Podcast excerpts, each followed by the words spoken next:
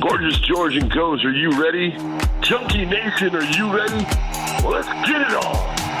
From the fight capital of the world, Las Vegas, Nevada, this is MMA Junkie Radio. We rollin'!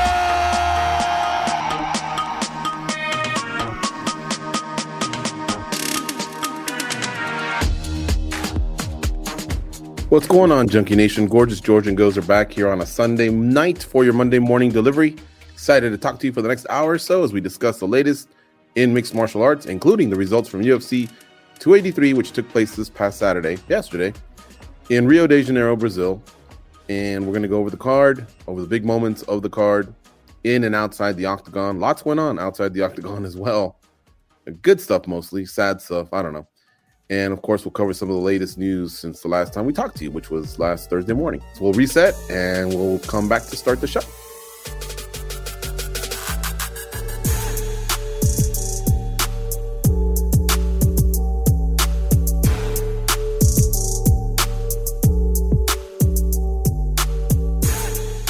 All right, go. So finally, we can talk about ranked fighters, you know, title fights and stuff.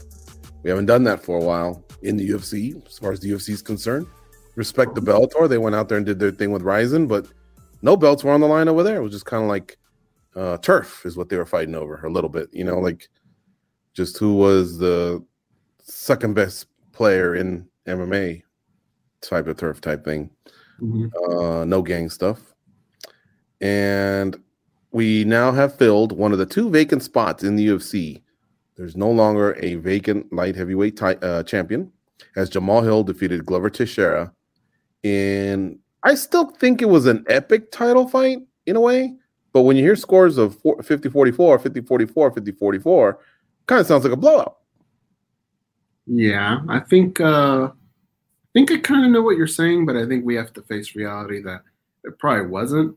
I think um everybody at some point in some way was kind of rooting for Glover because he's such a nice guy. He's such a good ambassador for the sport. And he did have his moments. They were He had his very quick. They were very quick, but they kind of gave you that little tiny hope, right? And it's nothing against Jamal Hill. I'm sure a lot of people wanted Jamal Hill to win, but you can't hate on Glover. So those little moments, I think, are what kind of kept us in it. Um, at first, I thought it was, could he catch Jamal Hill? Is what people were thinking. And then I think at the end, people were just cheering for him to make it to the end. You know, big cut on his head, Mhm. damage that he took. Uh, can he just kind of not go out the way Shogun did? And um, so, I mean, I guess I kind of hear what you're saying. You know, there, there was something to watch and to Mhm. be a part of, but at the same time, it, it was pretty one sided. Well, not only not to go out like Shogun did, but not to go out like Lauren Murphy did. Lauren Murphy, Yeah. tough, tough chick. Praise to her. Jessica Andrade could not put her away, and Jessica Andrade tested her chin over and over and over. It was one way traffic. Uh, I think it was 30 26 on those scores. And so I'm sure people would say, well, what's the difference between 30 26 and 50 44? It sounds like had Lauren Murphy gone five rounds, score was would have been similar. Yeah, it's just that Lauren Murphy didn't really have many moments, if any. Whereas Glover actually touched Jamal Hill's chin, and when he did, some power was behind it. Uh, Lauren Murphy just didn't really have that type of power. I don't even think to rattle Jessica Andrade. Every once in a while, she would throw a nice stiff jab that would kind of throw Jessica off in what she wanted to do.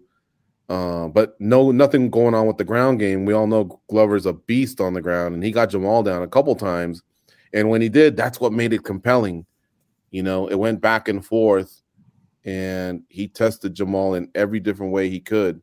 And again, folks, I get it. Jamal pretty much dominated, but it was still a fun fight considering it was one way traffic, is what I'm trying to say. At least for me, it was. So Yeah. kudos to both. Glover Teixeira retired immediately after the fight. I think he took a lot of damage. I think he's, he he just figured this isn't worth it. And I think the question was, would he have retired had he won? I don't think he would have. I think he probably would have taken like an opponent or two, probably till the wheels came off. You know, if he lost, then he retires. If he keeps winning, why not keep doing it? I, I think. I don't know. It depends. If he would have caught uh Hill late after taking all that damage, I might be wrong. He might go, dude, I'm really messed up right now. Even though I won, I'm just gonna retire a winner. I don't know. That's a question that you have to ask it many different ways because you're right. Had he gone in there and maybe taken a little damage but won the fight, I could see him going till the wheels go off because he's part of that generation. A lot of people would ask, like, why did Dan Henderson go as long as he did? Or well, because a lot of his career he was taking shitty paychecks. Not because he was part of bad companies, that just the pay wasn't that high back then. Now he's finally taking advantage of big paychecks. I think he's trying to make up for that time.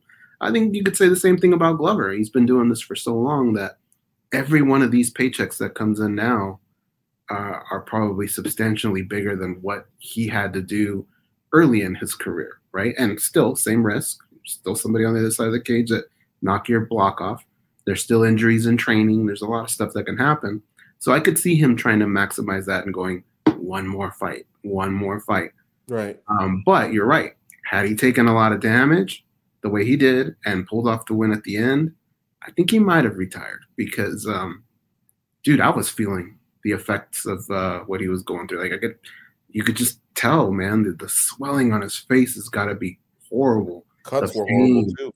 His body, um, and he's getting older. You know, like I, I think uh, if it wasn't his decision, I'm pretty sure his family probably would have stepped in and said, "We just don't want to see you go through this again." So Mhm. had it gone under that, the way the way you described it at the end, I think he would have retired under those circumstances. And every time he'd get off that stool, he'd always go, "Come on!" to Hill, dude. It was kind of like really carnal, you know. And I dug it. Like part of me as a fan dug it. Like, yeah, man, he's, this guy's going out on his shield, gladiator style. But then once things would settle in, and he was just too slow, and he kept getting hit with that fucking left he- uh, uh, high head kick, you know and it, all of Jamal's probably size 14 boot and ankle just landing on the side of his dome, man. I was like, God, that can't be good, you know? Um, here's the thing with Murphy and Teixeira. And again, full respect to both. Murphy's fight, I think I would have stopped it between rounds two and three. She she had nothing for Jessica. Nothing. And she was down two nothing. Jessica was the fresher opponent, still stronger and faster, and basically just piecing up Lauren. For the Teixeira fight, I probably would have said, "Listen, I want to stop it now, but I realize you want to go to the end, so I'm going to about give you about a minute or two. If you can't get that takedown or light this guy up, then I think we need to conserve conserve you, you know. Mhm. And if Glover, because every time Glover came out, every time he came off that stool, he took the center of the octagon. He'd start pressuring Jamal Hill. He'd throw a couple things, maybe have a flurry with the hands, maybe try and threaten with a takedown or get the takedown. And yeah, you know, but then it seemed like the latter half of most of those rounds, mm-mm, it was ugly. He was taking some big, big punches, you know, and uh we never know what that fatal punch is. Thankfully, we're going on 30 years. We haven't had that in the UFC. It's happened in MMA and it's happened in combat sports for sure. And in boxing, I don't know that the doctor ever says we lost him. And I can point to the fourth round. It was this. We don't know. But oh, I just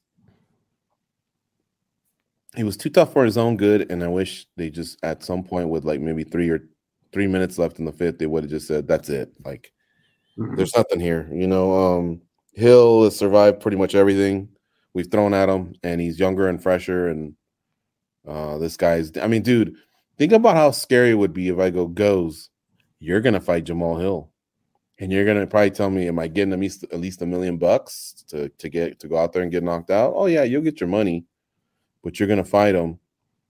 Uh, you can't just throw the fight and you know roll over, right? You have to actually go out there and fight.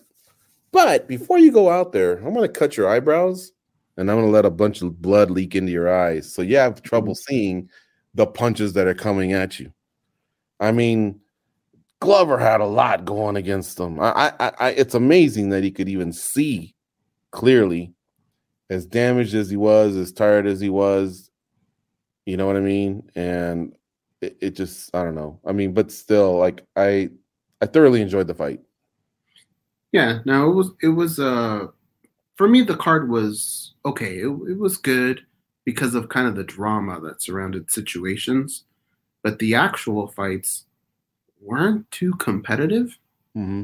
especially towards the end. But uh yeah, I mean, I, I'm glad that Glover can look back at this career and and look at the things he's accomplished and and you know another thing I don't want to do is take shine away from Jamal Hill Mm-hmm. because Jamal Hill went in there probably not the best scenario for him. I really think that Anthony Smith fight, just one more fight, could have helped him even more because he grows so much from Right. fight to fight.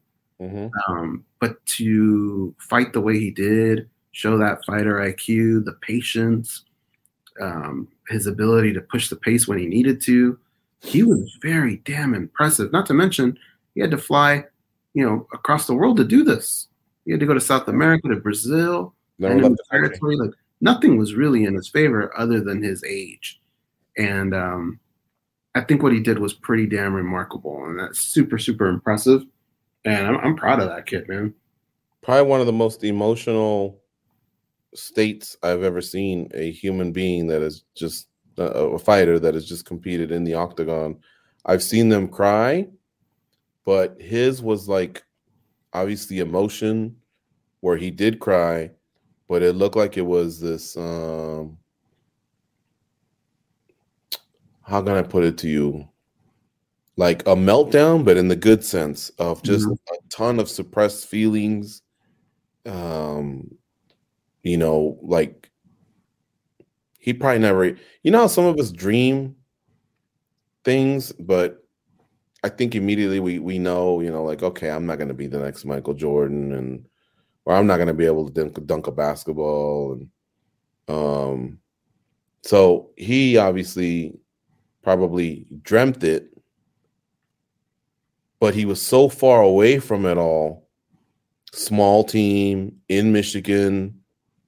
Uh, things didn't work out in football. I think he said he played basketball too. You know, things just kind of didn't work. You know, the Paul Craig fight wasn't that long ago. And remember, that was a Mm. setback. He had to eat kind of crow, and he actually took pictures with Paul Craig, and you know, he made the best of it. And then he came storming back, and he got some really, really nice KOs, and then everything aligned. You know, I mean, for one, you're in the division that Jon Jones was in the early part of his career. Two, once Jones kind of said, "All right, this thing's on hold," well, you're still not at, the top of the popularity contest. You know, you got Dominic and Jan and Glover and everyone else kind of competing. Um, I bet you, you know, it, it sounds like he came from a very, very challenging background. You know, neighborhood, tough environment, rough, rough neighborhood, I guess. A lot of challenges, and but just seeing him like pour out that kind of emotion, man, I was, I don't, I don't know, I was kind of moved by it a little. Like, I, I it, it kind of, I enjoyed the fact that it meant so much to him. Is what I'm trying to say. There's times where I see a fighter cry and I'm so used to it. I'm like, well, yeah, those are the emotions of winning, you know. But this was something different, man. This was something like, uh, like he accomplished something that is is gonna is is deeper than just that. I think it, it means a lot to him. I think it means a lot to where he came from, to his gym. You know what I mean? Is it was a lot deeper than just someone who it's an emotion over winning. Yeah, so you know, I thought about this. Do you know in sports when you have that older veteran player that's never won a championship and they join one of these powerhouse teams and they get a championship at the end, right?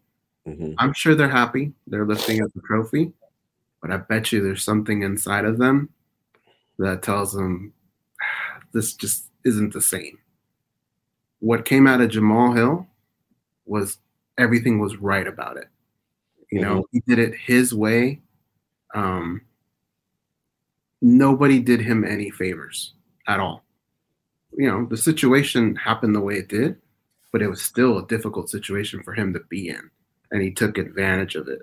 And that's that that type of emotion. I feel like some of those players would have had it had they stuck with their team and won. Like like if Karl Malone would have stayed with the Utah Jazz and somehow the Utah Jazz came together and put it together and won a championship, I bet you he'd have that type of reaction Mhm. versus trying to win it with the Lakers. Like let's say if they won it with the Lakers, he wouldn't have felt that same way. That's what poured out of Jamal Hill. Uh, that's what makes it so special. Yeah, I could see that. And, and to me, it also looked like it was this uh, emotion of, wow, I, I accomplished what I set out to accomplish in the sport of mixed martial arts. But I think it was also, I am also a success as a human being. So, Mhm. look, I don't know too much about him other than the times we've interviewed him.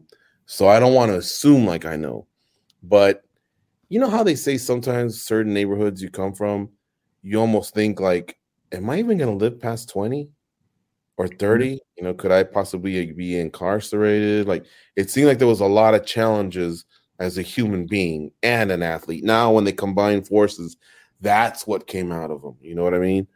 And whatever it was, like I said, it was awesome. I'm really, really happy for him.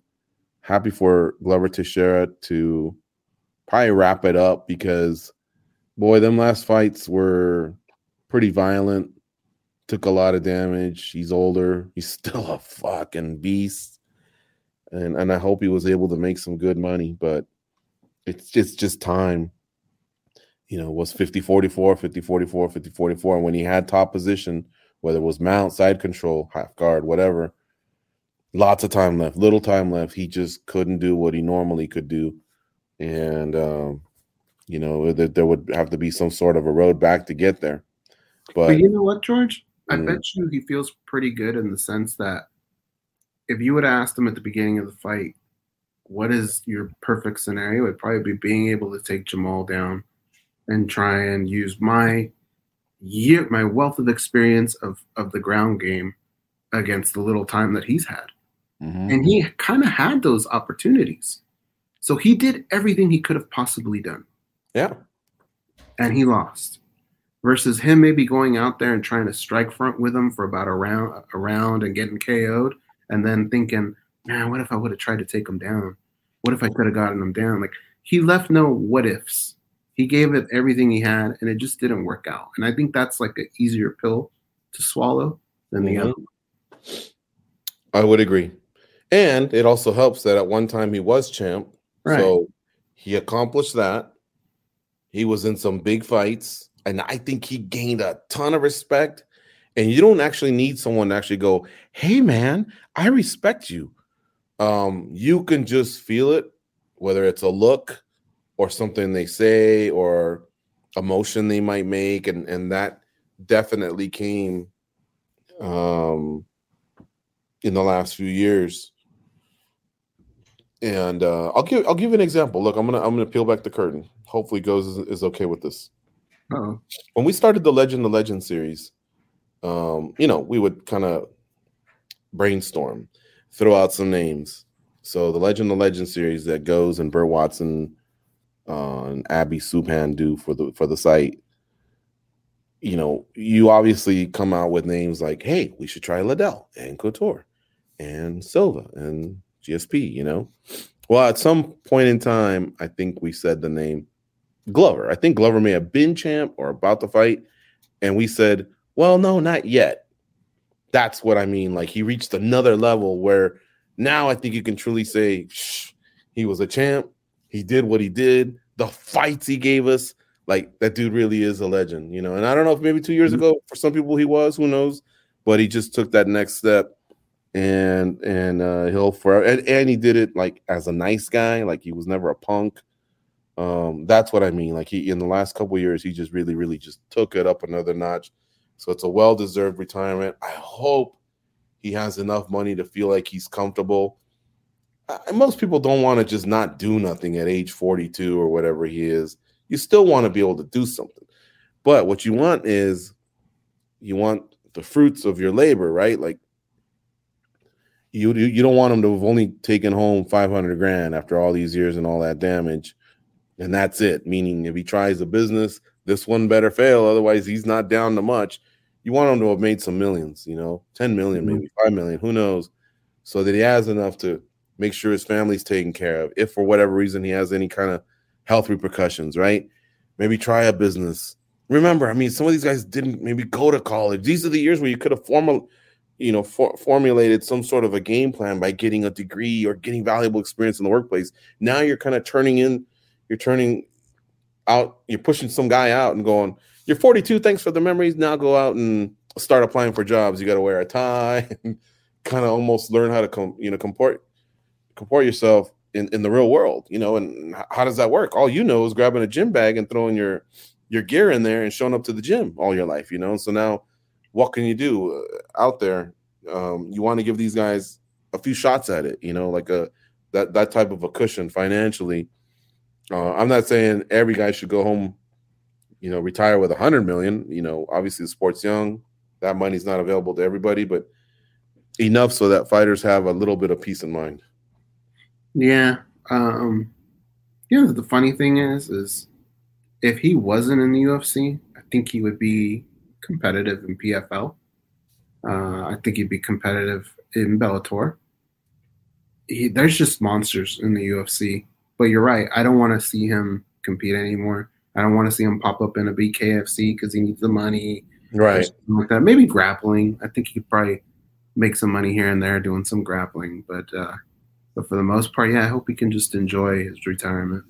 Yeah, like when we talked, excuse me, when we talked to Diego Sanchez the other day, all I kept thinking was, boy, that fight against Austin Trout is really tough. I was saying this to myself. Why are you doing this, Diego? I was open to the fight with him and Nate Diaz, two Mhm. guys from MMA, two guys similar in age, two guys similar in skill. I guess I'd give the advantage to Nate on the feet. You know, Diego's obviously tough, tougher on the ground, but I see a wider uh, disparity in skill level when it comes to throwing hands with Austin Trout and Diego Sanchez. Folks, you don't have to remind me about what's his name, Paulie Malignaggi and Paulie Malignaggi. What's his opponent's name? Artem Lobov. Artem. There you go. I wanted to say Alfred Allen. I couldn't remember. All right, you don't have to remind me about that. Okay, I'm just saying. For the most part, you, you kind of have an idea of how this could possibly go. I'll be cheering for Diego Sanchez. Don't get me wrong, but that's that's what. Yeah, you nailed it. Goze. I don't want to see this guy pop up somewhere else. You kind of want to feel mm-hmm. like when they're done, they're done. Yeah, no, I hear you. Um, I have a feeling that retirement will stick for him though. Yeah, me too. Um, Brandon Moreno has ended the tetralogy versus Deiveson Figueiredo. The fight was stopped in between rounds three and four. It was a doctor stoppage, but it was technically a TKO due to an injury he sustained from a punch that he got from Brandon Moreno, a knuckle in the eye, just closed the eye.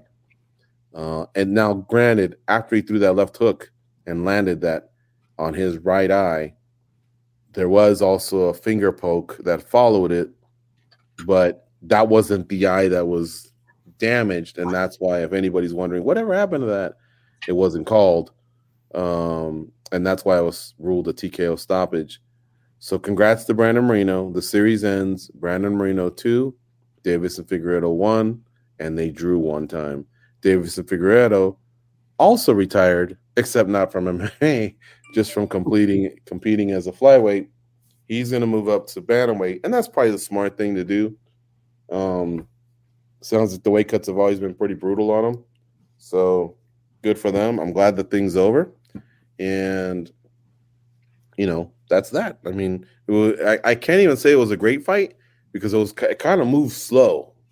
When they do when they would explode on each other, it was pretty interesting, but it wasn't. uh You know, it wasn't like great. It was just good, and you know, congrats to Moreno. Yeah, that fight. Uh, I wish Figueiredo would have. He really did make it seem like he was going to retire at the end, but uh, it was just so one-sided to me. You know, Deiveson Figueiredo looked amazing going into that fight, And that's always the first battle for him, right? Is making the weight. And so for him to look the way he did and kind of say the things he said leading up, I, I actually thought he might have an edge in this fight. But the way he performed was I mean I can't I can't describe it any other way than he just looked flat. Mhm. Was very flat, and that's amazing to me considering what's on the line in this fight, what they've learned from previous fights. Um, he just wasn't there for that performance. It, it, it didn't. It kind of left a sour taste in my mouth as far as like, I feel like if Joe Lunchpail were watching this, uh, and you gave him the background of where what it took to get to where we are today, you'd probably go, "Why are these guys even fighting?" Like, they don't even look like they're in the same class. Like this dude just kind of owned the other guy, and he did. And these two have tied up the, the weight class in terms of the top since since like 2020. And we're in 2023. So you know what? It's almost like a painful lesson of what did you expect to the matchmakers and maybe Dana White. Um they probably have so much intel on each other. They probably know so much about each other from only preparing for each other, with the exception of when Moreno fought Kai Kara France, that when they were out there, they were probably overthinking everything. Mhm. You know what I mean? And those those fights should have been spaced out a little bit. Um the UFC deserves that fight. It wasn't terrible, but it definitely didn't live up to the other ones. But they kind of deserve it because um it, it, you, I don't care who it is. This isn't a shot at those guys. Pick two other exciting fighters. You you know how we say if they fought 10 times, it'd be 5 5, 6 4, 7 3, whatever. Sure. Mhm. But I bet you some of those would suck and some of those would be classics. Like it's just the law of averages, I imagine. Yeah. So anyway, that's over. Moreno's champ. Supposedly Pantoja is looking like he might be next on MMA Junkie. You can check out Moreno talking about it. Says Pantoja was very congratulatory towards him, but then he wanted answers. When are we fighting? And he said it kind of turned a little like um little confrontational, or he just felt like a little uh you know, Jekyll and Hyde type feeling Mhm. but he says he's over it and he told him look let me just enjoy today man i i i can't put a date on it um it really is hard dude when when you've been in a fight i don't even think you can remember the months in what order they are Mhm. you know so what did pantoja expect like for moreno to go well let's see uh, 286 is um you know the third week of march that's edwards and usman so you know, uh, maybe April at 287. I'm hearing Brooklyn. You know, like, he, he- you know, like the most he probably could have said was like, in the summer, pendejo, leave me alone. You know, June, July, August. I don't know. We'll figure it out. But right now, I, I got to take a picture, piss for the USADA people. Um, probably maybe uh, backstage with Sanko or Ali- or Olivi. Then the media. You know, like yeah, a shower would be nice. You know, your people just threw popcorn and, and beer all over me. So I don't know. I don't know if you saw it or not, but he he talked about it there in the in the in the press conference. And I like Pantoja. I, I felt like somewhere along the line he kind of deserved a shot. He does own two wins over Moreno. I don't I don't hate him at all for kind of pushing the gas on that because that's what gets people talking, right? And I to me he's clear. He's he's the clear next guy. But you never know. You never know what's going on with the UFC. So I applaud him for for pushing the gas a little bit on that. But I also understand why Brandon Moreno would kind of just wants to enjoy his moment, you know, and, and figure that out later. Yeah, exactly. Um, if you guys really want to know, that fight only went three rounds, and Brandon didn't look marked up at all. Mhm. So the UFC loves their champs to fight as soon as possible. I bet you Brandon it'll be fresh for him to train for someone new. He's fought him twice, so new in the sense of not Figueiredo. I could see maybe goze International Fight Week at the latest, or maybe whatever the pay per view is in June or May, because we're still only in, in January. But forget about Perth, Australia. That's in February. And forget about Jones Gane in Vegas, and then later that month there's a second one in London. Forget about that one. That's the one with Usman and, and Edwards. I'm Yeah. not- I, I don't see that one. Uh, and then April is the part where you're probably like at your soonest. So I, I think the sweet spot's probably May or June. In the United States, What do you, Pentola? You you want more? Um, well, look, hey, you gotta take that kid to Mexico, don't you? have to right. You what I'm have to. Que esperan? So for sure, he's from Tijuana, and Tijuana is right on the border of where um, uh, San Diego is. So for anyone that wants to know, oh, does it have to be Mexico City or whatever? Well, Mexico City is their big, big hub. It's their capital. It's their big city, but it's not really close to Tijuana. If I had to guess, it's about a two or three hour plane ride. So that would be like Washington, D.C. is our capital. It's not our biggest hub. Our biggest hub is New York.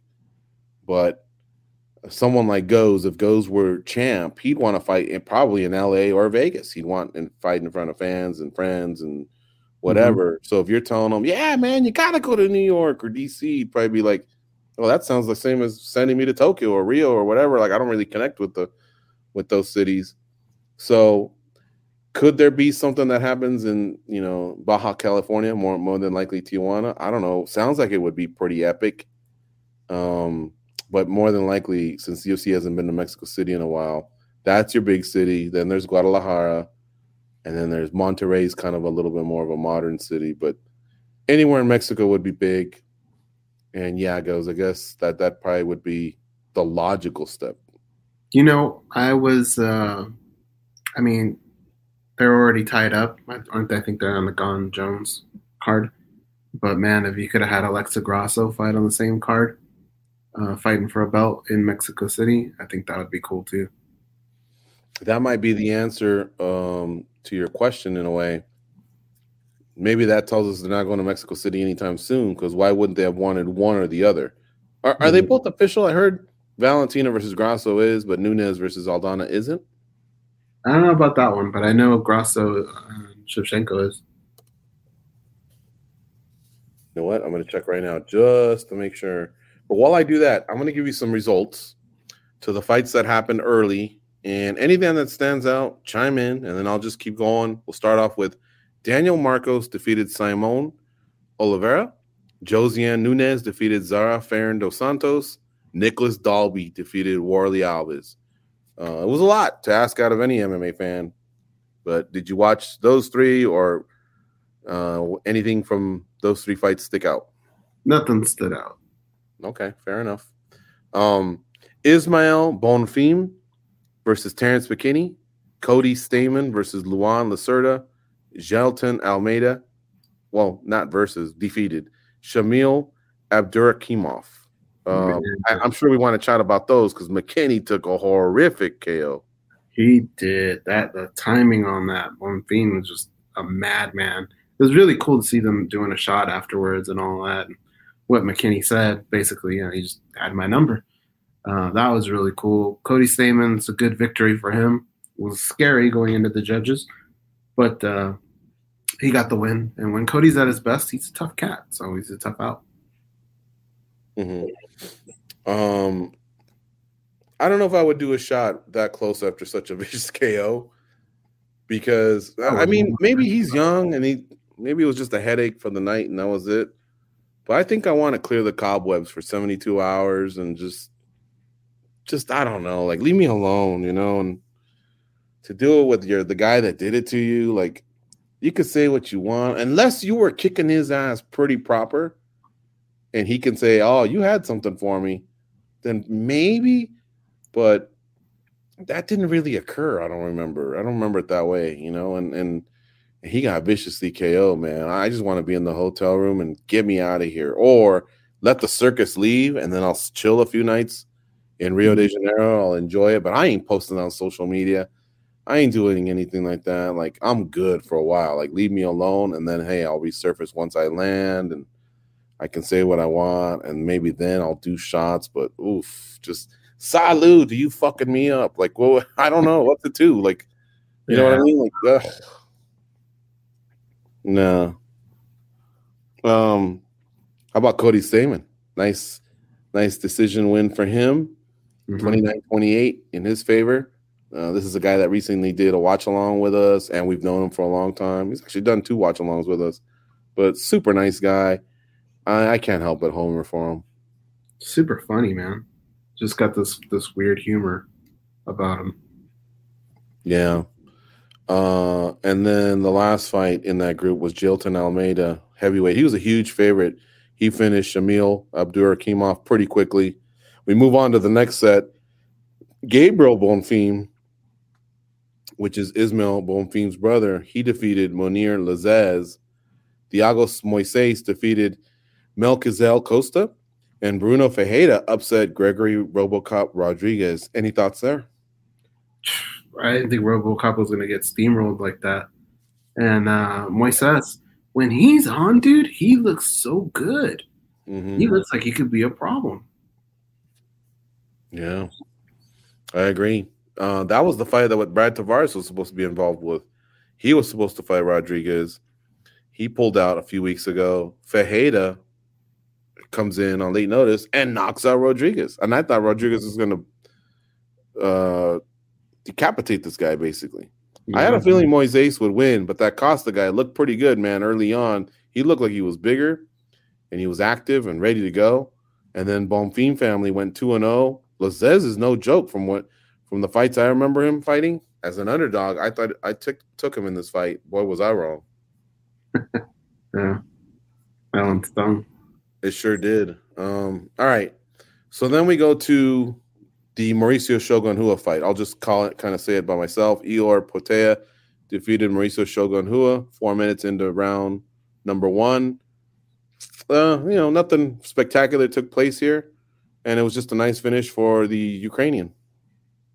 Yeah, it's sad. You know, we grew up in that era of watching a prime Shogun Rua and how dangerous he was back in Pride and even towards his beginning part of the UFC run.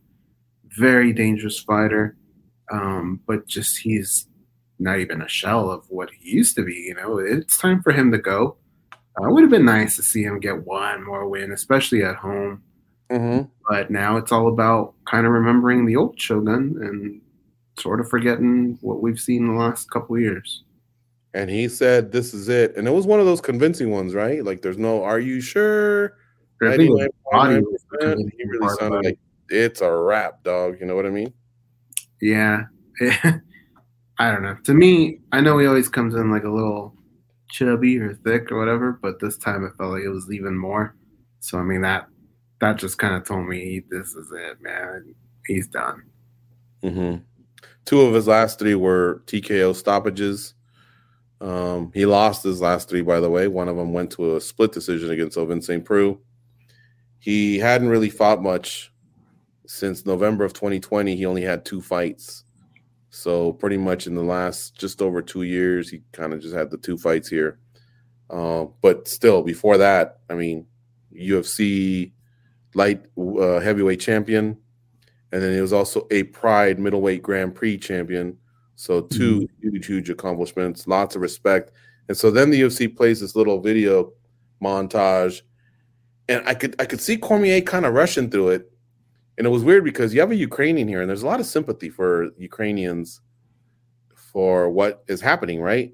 And it looked like he wanted to say something, which again could just be a, a final shout out to Ukraine or some love to Brazil and let Brazil love him back because again, what's happening with Ukraine, or maybe even like he might just say, "Hey," and, and to Shogun, respect or enjoy retirement. And Cormier was rushing him, but I was watching the clock. I go, "Bro, you got like 11 minutes. You guys are ahead of schedule before the pay per view starts."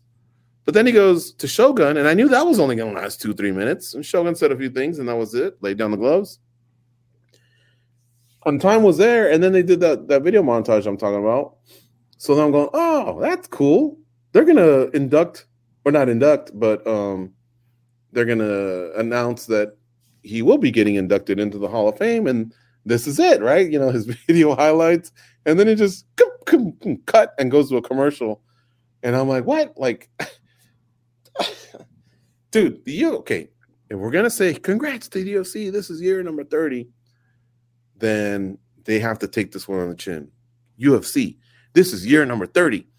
And you guys do a lot of shows. You gotta button that up, man. Like that was kind of like a, a weird exit. Uh, I don't know. And and if you're gonna eventually put Shogun in, that might not have been a bad time because he sounded for certain he was doing it. Now I did say on the watch along, well, I think I heard before that you have to be retired for a year, but then they all of a sudden do Jose Aldo a few minutes later. He hasn't been retired for a year because in August, when Usman got knocked out by Edwards and they were in Salt Lake City, remember the Costa and Rocco fight? That one right there, that Mhm. card. That was in, in August. So six months ago, that was all those last fights. So he hasn't been retired for a year. And they said, hey, all those going in the modern wing. Well, send Shogun in there with him for crying Mhm. out loud. You know, like um they did Khabib and Cormier. They're both modern wing. It's not like one is a pioneer or one went for fight of the night or, or sorry, fight of the fight wing is what I'm trying to say, or one was a contributor. They're both just fighters. I don't think there's a set rule that says, you know, only this. Now, there might be some other guys or whatever, but I think I don't know. It just looked awkward. Shogun is one of those fighters where I think he absolutely deserves to go in there, but he might be one of those guys where every time you think about it, there's just somebody that's a little bit more deserving, and Maybe. just gets pushed aside over and over and over until it gets to the point where you just kind of forget. That might happen to him, but I think he absolutely deserves to be in there, and you Oh, can't. you don't think he'll get in at all? He might get forgotten. I think he might get pushed out. Like it might take a while, and it, by the time you get to it, Mhm. uh, people just might not be clamoring for it as much, you know. But I think he'll get in eventually. But the guy they went with, which I'm sure we'll we'll pivot to that eventually, you can't argue that one. Yeah, Jose Aldo, automatic, automatic. Um, I have no problems with it. I would have had no problems with Shogun accompanying him, and that's the only one I've heard that's been announced for 2023. If you'll recall, the 2021 class, sorry, the 2022 class was Khabib and Cormier, um, the Doo Ho Choi and Cub Swanson fight. So there was one fight and two modern wings. Mm-hmm. Yeah. The 2021 class was Marc Ratner, Jon Jones versus Alexander Gustafsson. So fight wing, contributors wing, and then for fighters it was GSP for the modern wing and Kevin Randleman for the pioneer wing. Is that what it's called? Pioneer wing? I think it's called the pioneer wing. Yeah. So you know, sometimes it, it it doesn't have to be like one of each, is what I'm trying to say. hmm And I think Ho- Shogun Rua qualifies.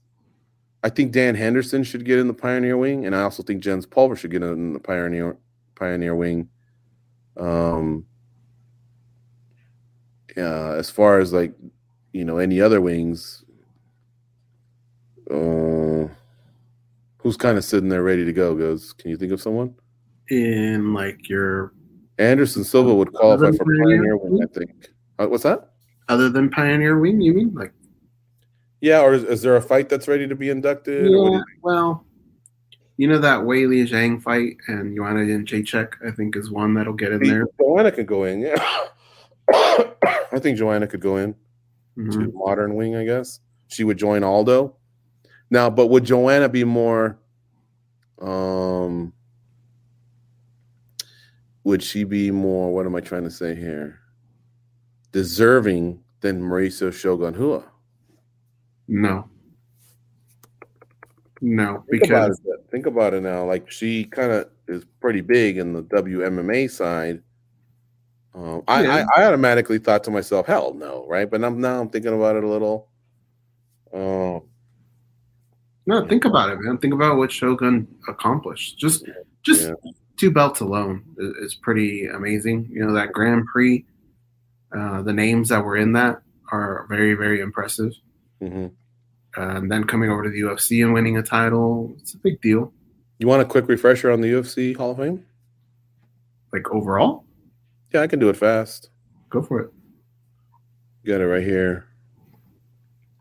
Uh, all right. I'll first. I'm gonna do the Pioneer Wing.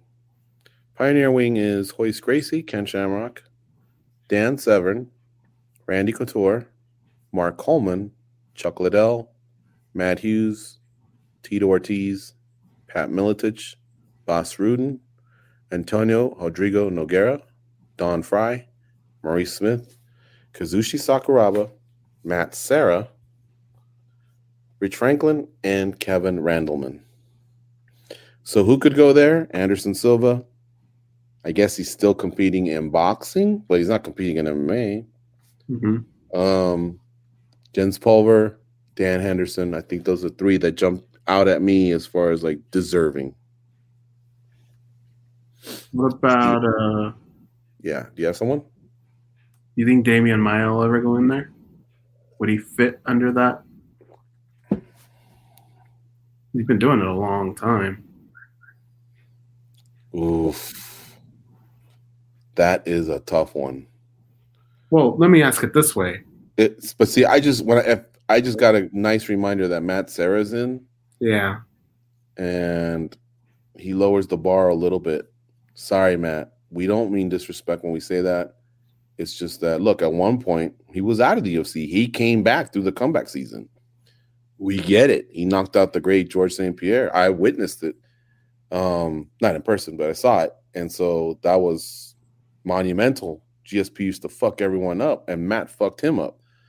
So, but you know, he did win a season of The Ultimate Fighter to accompany that. He coached a season of The Ultimate Fighter, but in terms of like the the greatness, you know, and he was one of the top lightweights early on in the first early era of the UFC uh, lightweight division before it went away. But um, I don't know, goze that's that's a tough one. I I think there's a lot of fighters that would go in before Demian Maia is what I'm trying to say. Yeah. Yeah. I'm just saying in that pioneer, would he fit under that? Oh, okay. So the question is, you had to have basically started competing, and I think the answer is going to be no. But you have to have basically started competing. I think before 2001. What was it? UFC two 238. I think is when the uh, the first show that the Fertitas did with Dana White. Um, before that era. So if you were SEG Ah. era, or you know whatever came after, yeah, that's the cutoff point. So Demian Maia's first fight in MMA. Oh, September 21, 2001. Okay. Well, you never know now because let's see here. UFC 38. I believe that's the cutoff, but let me make sure. UFC 38. Oh no, that was the one in London. That's the one where Tito Ortiz and Lee Murray mixed it up afterwards. Mm. Okay, so UFC four, no, UFC thirty. Holy cow, my memory's not as good as it used to be. All right, let's see. The Battle of the Boardwalk was a mixed martial arts event held by the Ultimate Fighting Championship. Blah blah blah. And I don't know. Boardwalk. Wasn't that Tito and Cote? this was Tito and Evan Tanner. And here we go. Oh. UFC 30 marked a major turning point for the UFC. It was the first UFC event held by new owners, Zuffa LLC.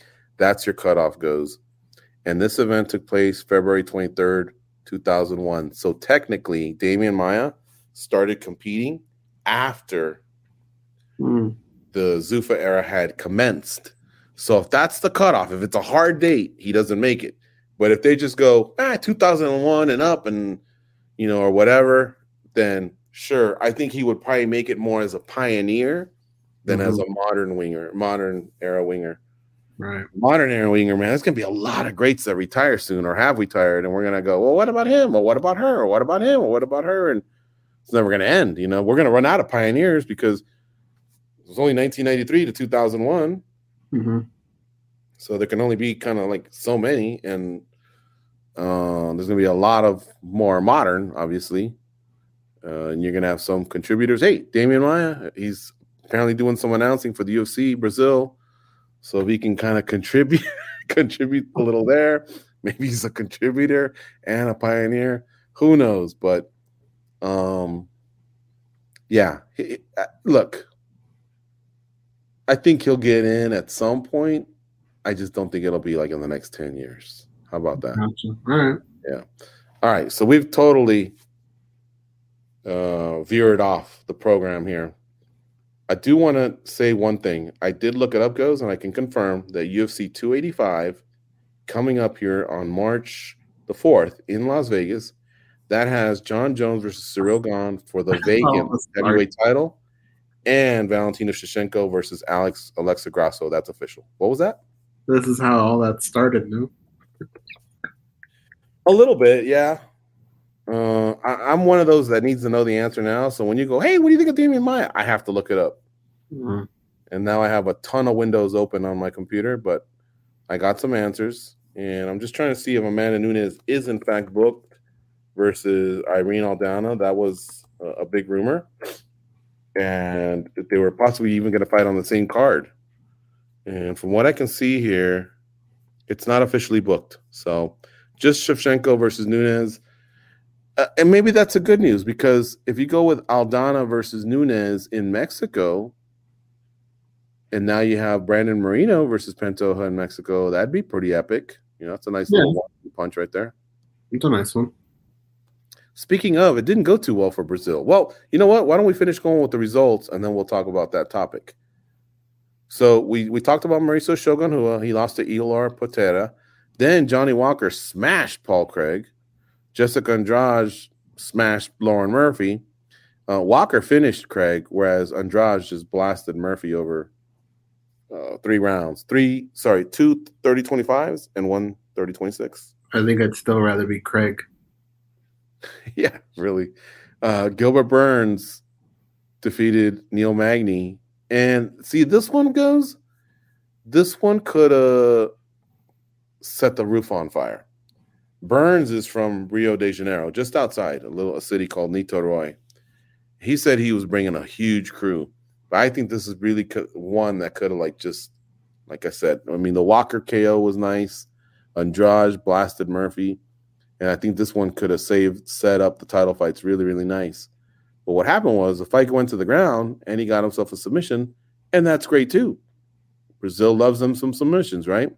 However, we all know that a KO is way more of a pop, more of a roar, you know, and, and Burns has that type of one hitter quitter power, but he got the win. That's what was important. Mm-hmm. That was a pretty masterful performance, man. I love the call out afterwards. Colby Covington. That to me makes perfect sense. I think that'd be a great fight. Uh, I don't even know how I would call that fight, dude. Honestly, I don't know which Colby Covington what what we're gonna get here, but uh, if you get the best Gilbert Burns against the best Gil- Colby Covington, I think Colby edges him out just a bit. But boy, could it have potential to be a great fight. Agreed. Yeah. Uh, congrats to Burns. Like I said, the crowd that was maybe going to be their last chance to really, really roar. Um, because I mean, little did they know, and us as well. But they're two champions, or the two fighters competing. One of them was a champ. Deiveson would lose, and then Glover Teixeira fighting for the vacant, he would lose. So for them, it was kind of like, eh, you know. Uva Mohed, I, I am happy to report no one died. Mhm. And so that chant is just keeps falling flat on its face, but it's out there. And did you see by the time Glover was talking, the place was empty? Yeah, there was nobody there. What's the time difference? Let me see. Time difference in Rio de Janeiro. Do you know? I don't. Yeah, I got a couple other things to clean up too.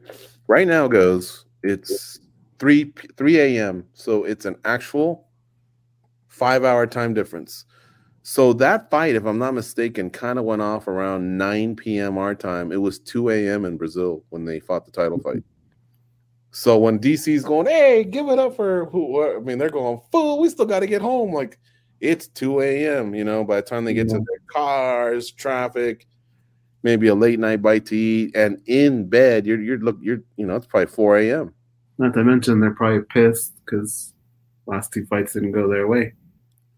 Yeah. So what did you think now? Oh, let me say this, and then uh, you can answer the question. Fight of the night went to Hill versus Glover. Okay, I'm good with that. Uh, what was there? Some other good fights? No, that was the one. That one deserves it. And um, Jailton Almeida and Ismael Bonfim got the performance of the night. Yeah. So Marcos's KO needed the body and punches over Simon Oliveira. That didn't get one. And the two submissions, Gabe Bonfim over uh Lazzez. Remember he guillotined him and then flipped over and he was, you know, on top. That so it was a mounted guillotine. Nope, he didn't he didn't get one for that. Thiago Moises did the face crank on Costa. Remember we were talking about just the pressure that he was putting on, and I think O'Day Osborne, you know, described that to us a little bit. Uh, Brunno Ferreira over Gregory Rodrigues. I mean, that was a pretty vicious KO. He didn't get one. Ihor Potieria from the Ukraine over Mauricio Shogun Rua. He didn't get one. Johnny Walker. He didn't get one hmm over Paul Craig. I mean, that was it wasn't beautiful, but I mean, he was like boom, boom, back back fist in them, and It was a great performance. the first punch was really really nice, and then Brandon Moreno, his you know kind of lacked a little luster because he socked him in the eye and caught him with a knuckle, but the the fight was stopped in between rounds. So why am I bringing this up? Because hey, it's been a while since you went back to Brazil. And that was one of the things I heard about London. The crowd brought it. We hadn't been back here for a while. I was in the mood to do it. Well, Dana was there for that one. I don't think Dana was here for this one, but the crowd brought it. They hadn't been back to Brazil in a while, and the fighters came out and performed. Why didn't they get 50 grand? Yeah, probably because Dana wasn't there. I think. That's that shit that I think Francis Ngannou's talking about. Like, hey, let's just get some, like, let's be fair and consistent a little bit. You know what I mean? Mhm. let's not just kind of go by like uh the whims of a madman and and whatever he thinks and you know let's let's write something out and and, and figure this out so that it's fair why do some fighters get taxed so much because they have to fight in australia and others can just go nah i'm only going to do las vegas like o'malley just goes nah las vegas nah las vegas nah las vegas now granted recently he fought in abu dhabi you know that was rare but I like that O'Malley calls his shots. He's got to. He stands up for himself and he does it. But a lot of other fighters do it, and the UFC goes, "Nope, shut up. You're going where we tell you." And then they go, "Okay." Um, but yeah, this this thing's just always driven me nuts. Hopefully, they get taken care of. I'm doing that in air quotes. Now goze answer the question: What did you think of the UFC back in Brazil? Did it look like yeah, that just needs to be an annual stop? You know, did it look pretty special? I mean, those embeds look really cool with them on the beach. It, it just looks like such a cool setting, and of course, it's so historical for MMA. It does. Brazil goes through its waves though, where you know they can dominate for a while with champions, and then some of their champions just go away, and and then a new crop shows up. But um, you know, you're probably never going to recapture the golden era of Brazilian MMA. Mm-hmm. But uh, you know, you have your fighters here and there. I think that, that can make it fun enough to at least say we got to go once, maybe twice a year. Right. I really enjoyed it. I when I was watching the embedded and I could see those guys just hanging on the beach. Uh, that water's warm. It's really kind of like light, clear blue water, and uh, I've been in it many times. It's nice, man. I have a cousin, dear cousin, that's there. Some friends.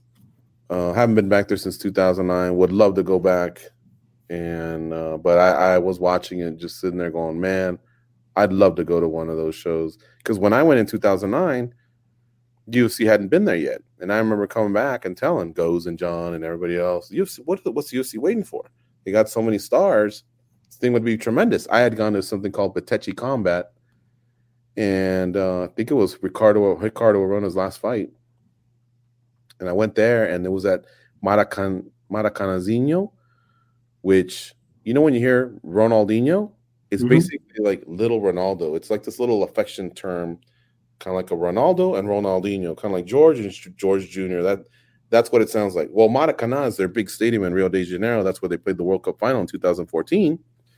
And next to it is this little arena called Maracanazinho. That's where they had those fights. And um I mean they the crowd went nuts, Uva Mohed, but they knew all the moves in Brazilian Jiu Jitsu. It was really, really an educated crowd. That's why I knew it would be a hit. good fighters on that card too. He wound up going a few years later, and then they wound up going a lot. In fact, one year they went eight times. Remember Uberlandia, Brazil? Yeah. Yeah. So anyway, I was just happy that they went back. That that crowd's passionate, as good as it gets. Uh, all you know, from compared to all the different ones in the world. All right, let me just clean up a couple things, and I know we got to get out of here soon. Um, I'm just closing my windows here because we kind of went off the grid a little bit. So I'm going to close out with this: the modern wing of the UFC Hall of Fame: Forrest Griffin, B.J. Penn, Uriah Faber, Ronda Rousey, Michael Bisping, Rashad Evans, George St. Pierre, Khabib Nurmagomedov, Daniel Cormier, Jose Aldo. I'm going to ask you a hard question. The modern wing. That's the modern wing. So these are fighters that have started their career in the Zuffa era. Can you say it one last time? Fighters that have started their career. The, the names. I know, I know, I know. Forrest Griffin, BJ Penn, Uriah Faber, Ronda Rousey, Michael Bisping, Rashad Evans, George St. Pierre, Khabib Nurmagomedov, Daniel Cormier, hmm Jose Aldo. Okay. Who, if you had to strip this down, who would be the first name you'd punt? Oh, first name I'm on a punt. Yeah. Jeez. Let's say Dana White got fired. Some new guy comes in, a new hotshot, Mark Cuban. I don't know. Someone comes in and he goes, ah, I don't even like the Hall of Fame. We get not all these de- de- deserve to be here. Let's punt one. Goes, you're in charge of that. Holy crap. Uh, This is down your wheelhouse. You've always said in the past, nope, nope. I have this feeling, this I- definition of greatness, and this doesn't jive with what I've seen in other sports. And you've said it. Probably Forrest Griffin is one that comes to mind because I just think he was a good fighter. Mhm, I don't think I could say he was a great fighter. mhm. Yeah, I would say the most susceptible would be Forrest, Bisping, maybe even Evans. There's no way we're taking GSP off. No. No way we're taking Khabib off.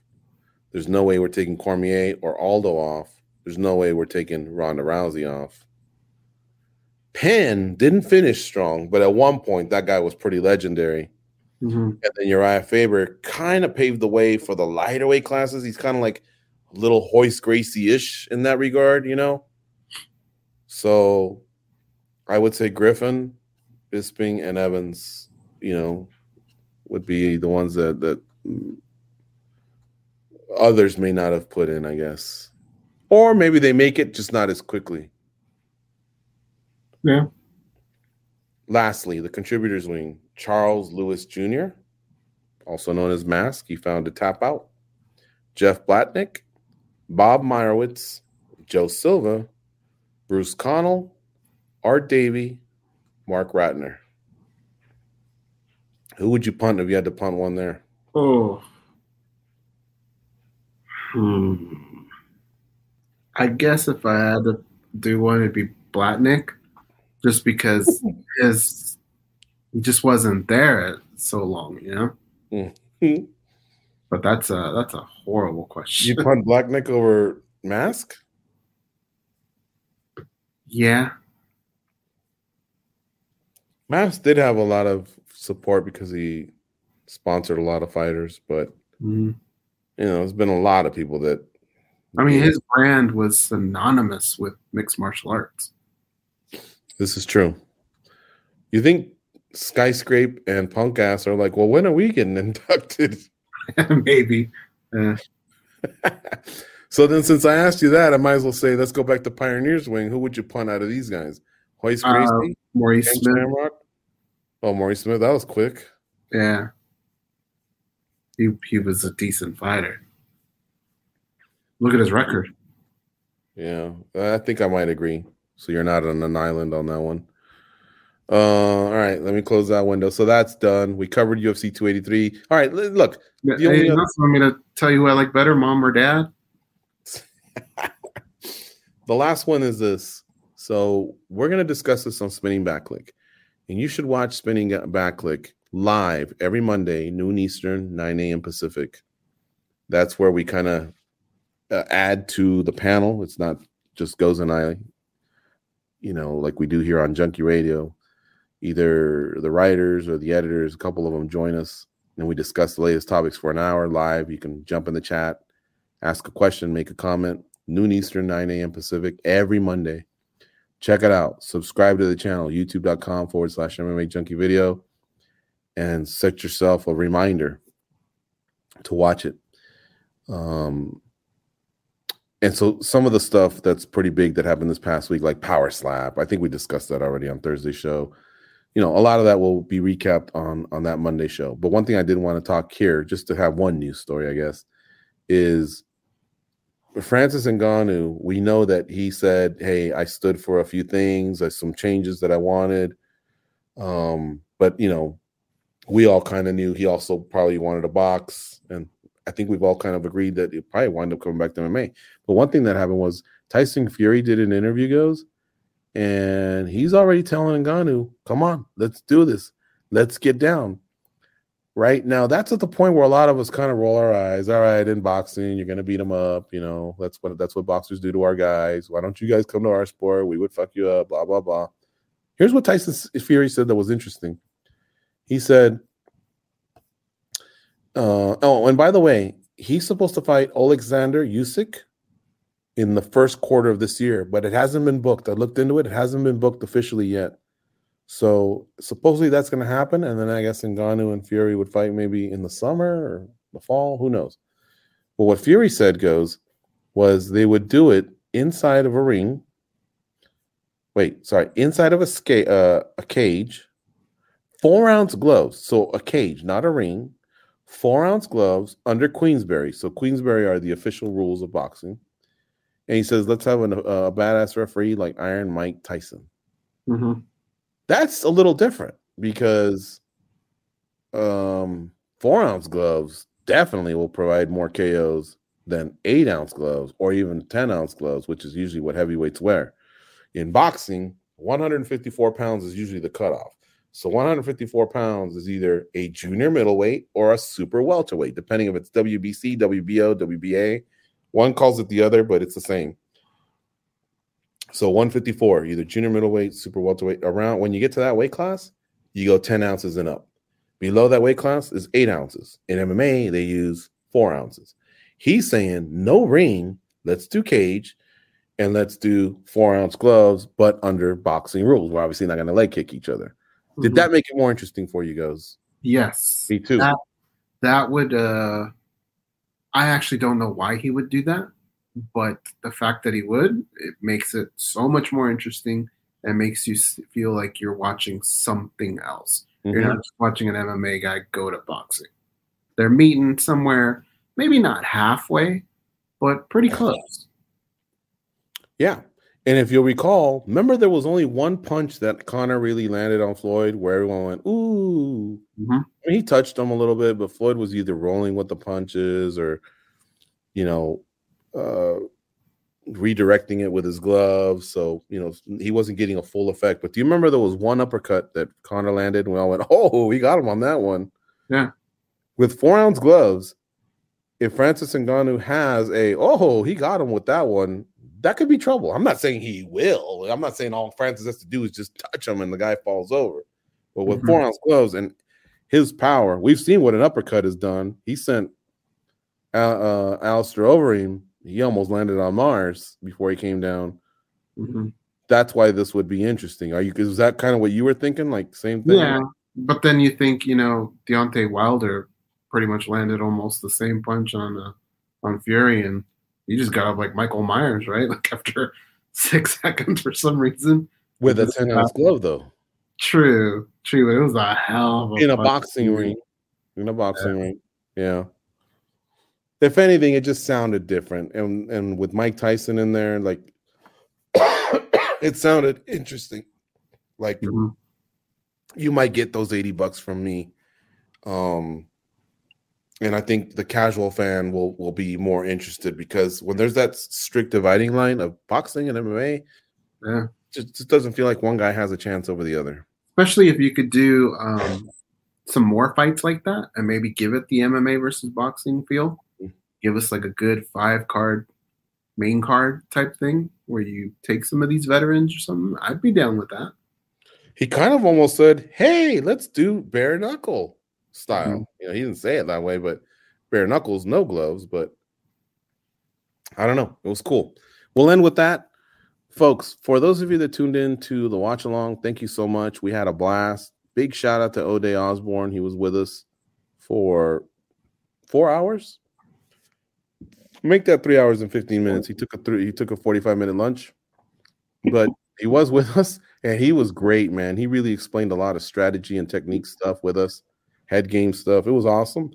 And then Eric Nicksick, pretty sure he joined us for the last four fights, or maybe caught the tail end of uh the first one. No, I think he missed Johnny Walker and, and Paul Craig, but um that was like about still two and a half hours that he was with us.